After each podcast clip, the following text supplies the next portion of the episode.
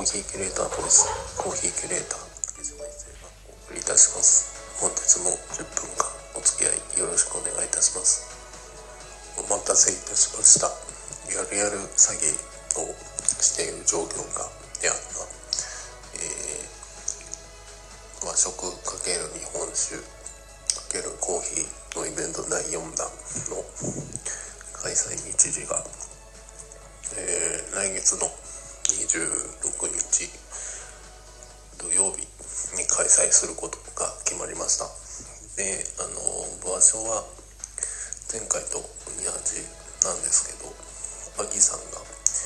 移転をして和食付き日本酒と和食付きに変わったので、こちらの新店舗の方での初回のイベントになります。詳細に関しては今週中にイベントが立ち上がるかと思いますので、それに合わせて再度詳細を告知できればと思っております。一応何をやるか、どういった方向性、テーマっていうのが決まっているので、はい、その辺は楽しみにしていただけると嬉しいです。一応あのじゅうさんじからとじゅうしちじからと 2, 2部というかにかいせんやるように準備をしていきます。で、えーと今やるやる詐欺をしている状況下であったので、すぐに枠が埋まってしまうようであれば追加に行って組めればいいかなと思っている部分と、えーともう次開催をしがつのタイミングでするのは決まっているので、はい、その辺の詳細もコンスタントにお伝えしていきたいと思います。えー、今回がだいよんだんということで、まあ、過去さんかいにご参加いただいて、また参加したいとお声をいただいている方々もいらっしゃいますし、最近、まあ、クラブハウス等々はじめ各種 エスエヌエス で興味持っていただいて参加したいと言っていただけているあの方々もいらっしゃいますので、実際にご参加いただいてお会いして、まあ、僕のコーヒーだけではなくて、えーと、料理を飲料とともに楽しむっていう時間を用意させていただいて、で、あのその場にご参加いただかないと体験できない体験をご用意していきますので、その辺はご参加いただけると、えーと、いい時間、いい体験ができたっていうものをしっかりとご用意とともに提供していきますので、楽しみにしていただけたらなと思っておりますし、ぜひご参加いただけると嬉しいです。話はクラブハウスに移るんですけど、あの月曜日毎週配信をさせていただいていて、で、あの今日の番組というかルームはコーヒー×シネマと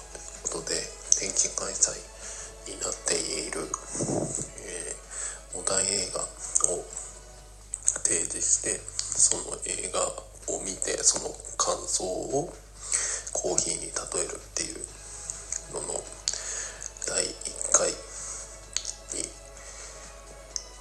なってまして、それをやったんですけど、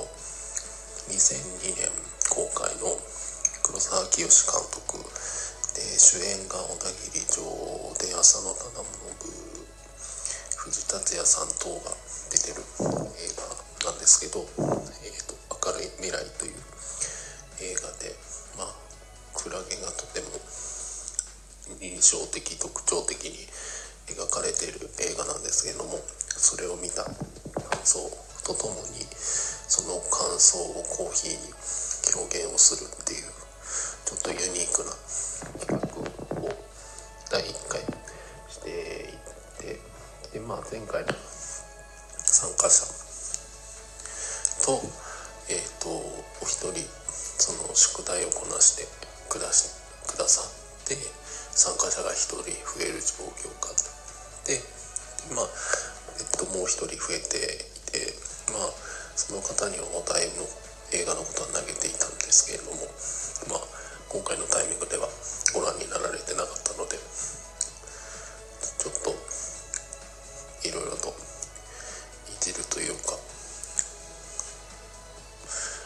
想像妄想をしていただいたりとか、周りの方々の感想や簡単なあらすじなどを聞いてどう思ったのかっていうのを、えー、とコーヒーに表現をし合ったり、その映画の感想そのものを喋ったりっていう時間を楽しむことができました。で、一応各週月曜日開催なので、次回の開催が、えー、ごがつのさんじゅういちにち、今月ですね。で、えーと、お題のテーマはせんきゅうひゃくきゅうじゅうごねんの作品で、えー、ダブルオーセブンゴールデンアイが課題映画になりました。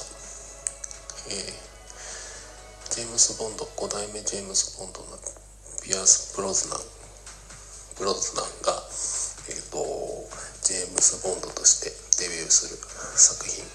なんですけれども、まあ当時えーとニンテンドーろくじゅうよんとかでもゲームになったような、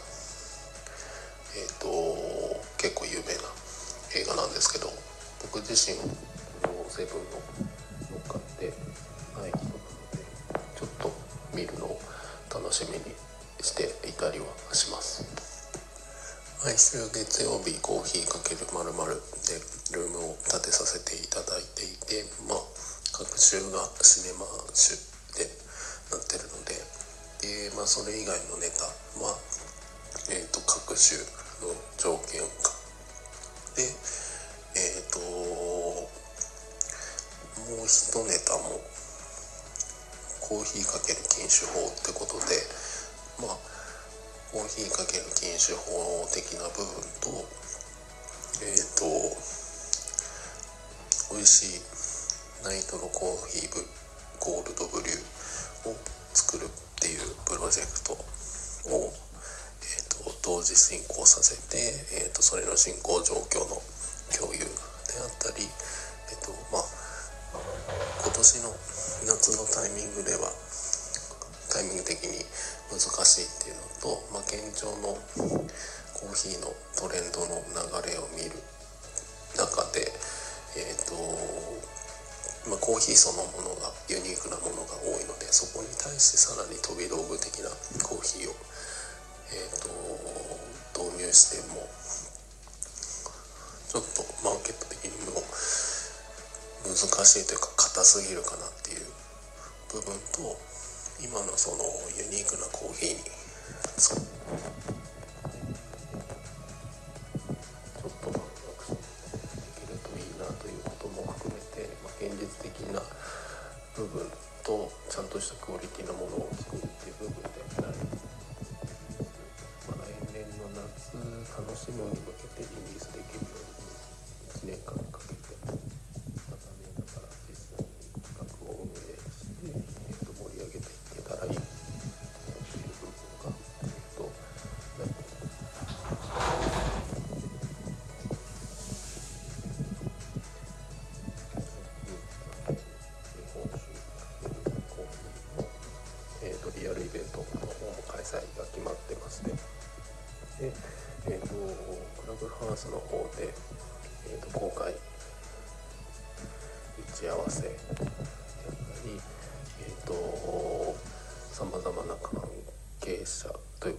実際に参加される方になるかはわからないですけど、いわゆる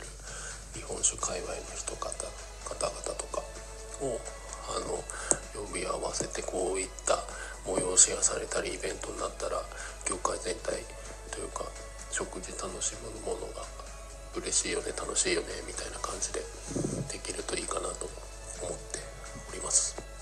昨日の仕事に対するアクションの部分から、まあ、インスタライブの部、えー、セミナーワークショップの方は延期になって